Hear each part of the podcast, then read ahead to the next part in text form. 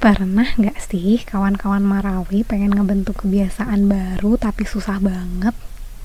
Misalkan nih udah punya goal buat seminggu sekali olahraga, atau udah niat pengen stop ngerokok dan udah dicoba tapi kok gak berhasil-berhasil ya? Hmm, emang bisa kita ngubah kebiasaan? Emang bisa ya kita punya kebiasaan baru? Hmm...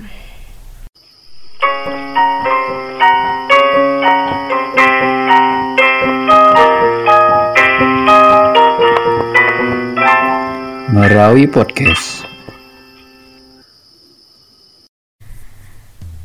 Kali ini podcast Marawi akan membahas salah satu isi dari buku berjudul Software yang ditulis oleh doktor Michael Merzenich, P H D.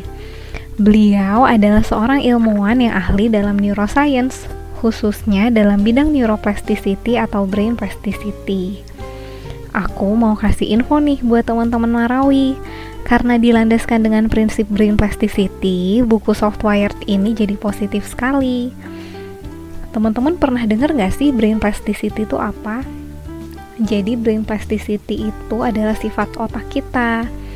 Jadi otak kita itu bersifat plastis. Nah, plastis di sini maksudnya otak kita tuh selalu bisa berubah. Enggak bergantung sama usianya. Jadi walaupun kita nanti udah tua, otak kita tuh masih selalu bisa berubah. Jadi kalau misalkan kita udah usia tujuh puluh tahun terus kita masih mau belajar, itu tuh bisa karena otak kita udah diciptakan Tuhan bersifat plastis. Tapi nih ya teman-teman, brain plasticity itu bisa menjadi seperti satu koin yang memiliki dua sisi. Di satu sisi, kalau misalkan kita melatih suatu skill atau membentuk kebiasaan positif terus-menerus, jaringan-jaringan syaraf di otak kita akan mengalami myelination. Aku ngebayangin jaringan syaraf di otak kita tuh kayak kabel yang bercabang-cabang. Nah, kalau kita lagi ngebentuk kebiasaan baru, akan ada kabel baru. Dan si kabel-kabel ini tuh akan semakin kuat kalau kita semakin sering melakukan kebiasaan yang baru gitu.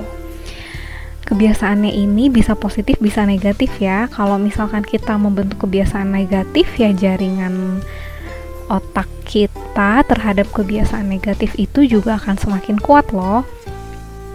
Di sisi lainnya, kalau misalkan kita nggak lagi melakukan suatu kebiasaan, let's say nih, yang tadinya teman-teman terbiasa bangun pagi-pagi, lalu dikarenakan pandemi ini, teman-teman jadi bangun siang.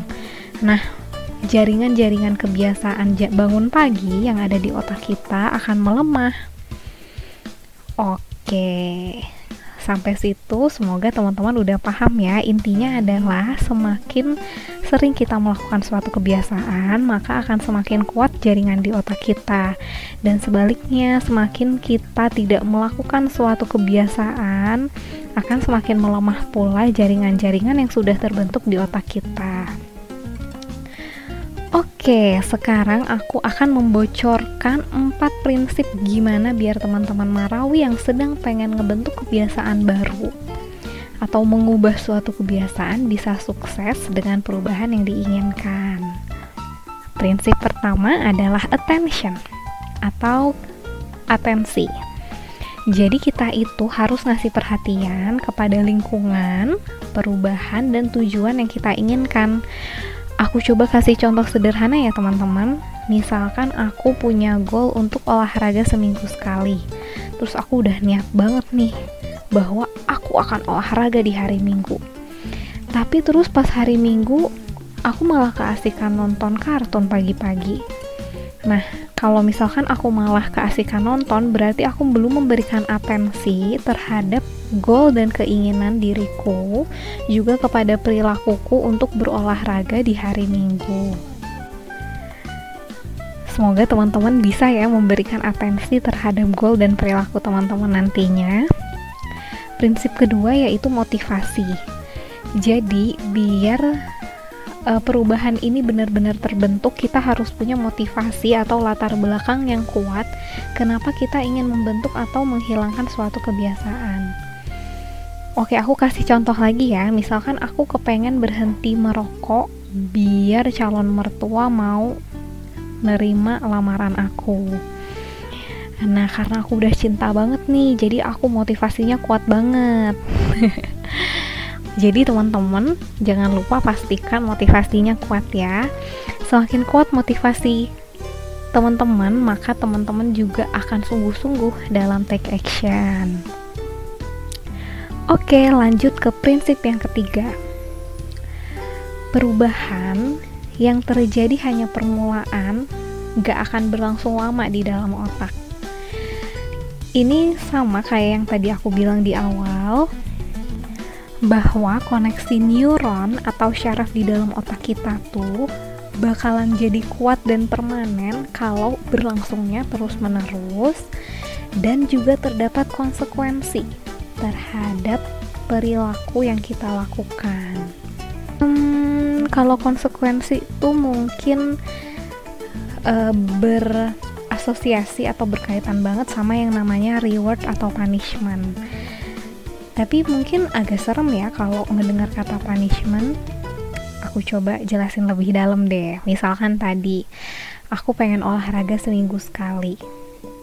Kalau misalkan nih aku minggu ini berhasil olahraga, terus minggu depannya enggak, minggu depannya lagi aku berhasil olahraga, terus minggu berikutnya bolong lagi. Nah, koneksi di otakku gak bakalan jadi permanen. Nah, biar koneksi otaknya lebih kuat, aku setiap kali olahraga, aku akan menghadiahi diriku dengan mengucapkan terima kasih ke diri sendiri. Terima kasih uh, Asri sudah berolahraga hari ini. Atau aku biasanya minum kopi yang ada es krimnya gitu. Jadi itu akan ngebuat aku senang dan merasa terapresiasi atas perilaku aku mencapai suatu goal. Nah, ketika aku nggak olahraga di hari Minggu, aku bakalan menghilangkan suatu kenikmatan yang biasanya aku rasakan. Jadi kalau misalkan aku nggak olahraga, aku nggak ngizinin diri sendiri untuk membuka YouTube gitu. Nah, nanti teman-teman Marawi bisa mencoba membuat reward atau e, konsekuensi untuk diri sendiri ya. Oke, udah gak sabar kan dengerin prinsip yang terakhir? Prinsip yang terakhir adalah setiap proses pembelajaran baru juga akan memberikan kesempatan kepada otak untuk mengurangi atau menghilangkan syaraf-syaraf dari proses pembelajaran lain yang sudah tidak terpakai. Duh, duh, duh, ribet banget ya. Jadi intinya kayak gini. Kalau misalkan aku lagi membiasakan diri untuk olahraga pagi, maka jaringan otak aku yang sebelumnya suka nonton kartun di pagi hari itu bakalan hilang. Jadi semakin kuat jaringan aku untuk olahraga pagi, akan semakin melemahkan jaringan aku nonton kartun di hari Minggu pagi gitu. Jadi ketika teman-teman nantinya memperkuat suatu jaringan di otak, itu secara nggak langsung akan menghilangkan jaringan lain yang sebelumnya sudah ada dan tidak terpakai gitu. Oke, sekian empat prinsip dari brain plasticity mengenai membentuk suatu kebiasaan. Oh iya, aku mau kasih saran nih buat teman-teman Marawi. Aku dulu pernah membuat banyak goal dalam satu hari dan ternyata itu nggak realistis. Jadi teman-teman usahakan membuat goal yang realistis ya dan bisa dilakukan, serta teman-teman harus yakin bahwa teman-teman bisa melakukannya.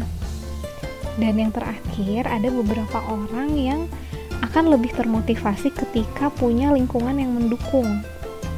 Contohnya, kalau misalkan aku pengen e, ngerutinin olahraga, aku akan coba ngajakin teman-temanku yang lain buat olahraga juga. Jadi ketika ada teman-teman dengan satu visi yang sama, maka aku akan lebih semangat.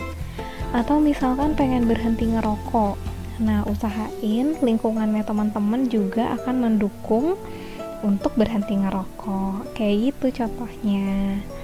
Nah, semoga episode podcast Marawi kali ini bisa memberikan pengetahuan baru untuk teman-teman ya. Oke, terima kasih.